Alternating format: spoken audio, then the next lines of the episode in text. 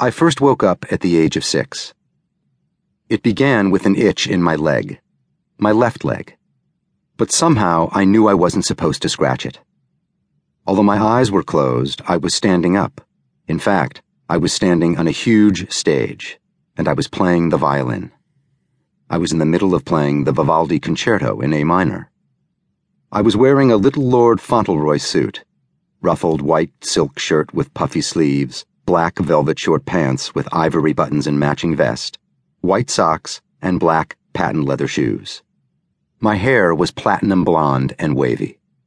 On this particular Saturday evening, January 14th, 1939, I was in the process of becoming the youngest concert artist in any field ever to perform at Carnegie Hall. But all I knew was that I was being taunted by an itch, an itch that had become my adversary.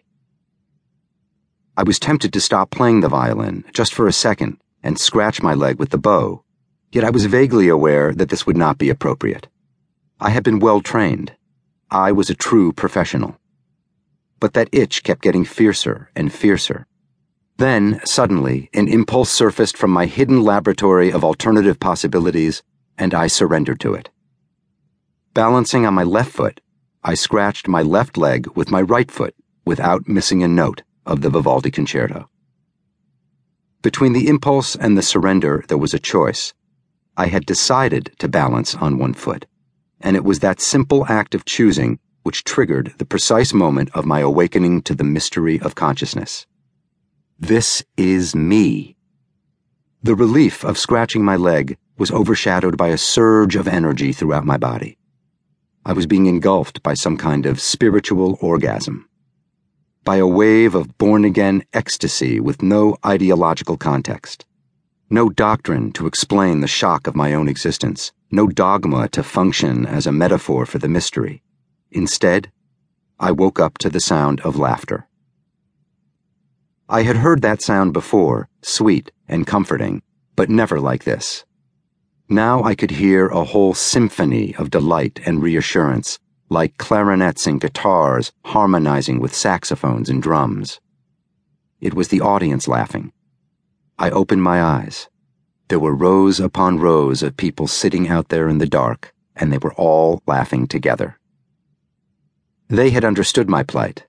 It was easier for them to identify with the urge to scratch than with a little freak playing the violin.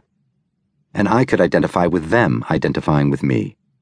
I knew that laughter felt good and I was pleased that it made the audience feel good, but I hadn't intended to make them laugh. I was merely trying to solve a personal dilemma. So the lesson I woke up to, this totally nonverbal internal buzz, would serve as my lifetime filter for perceiving reality and its rules.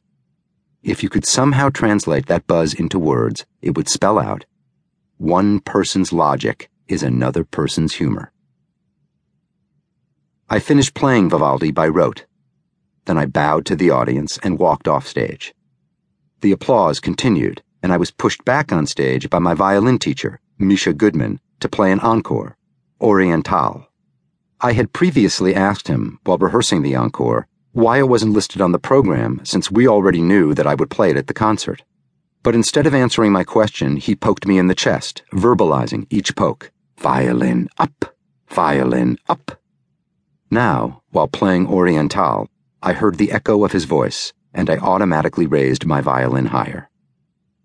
Then I popped my ears, and the music sounded clearer. I wondered if it sounded clearer to the audience, too. They had no idea that their laughter had woken me up. I was overwhelmed by the notion that everybody in the audience had their own individual, this is me, but maybe some of them were still asleep and didn't know it. How could you tell who was awake and who was asleep? After all, I hadn't known that I was asleep, and look what I accomplished before I woke up. If it hadn't been for that itch, I might still be asleep. There was, of course, an objective scientific explanation for what happened on the stage of Carnegie Hall. According to a textbook, Physiological Psychology, it is now rather well accepted that itch is a variant of the pain experience and employs the same sensory mechanisms.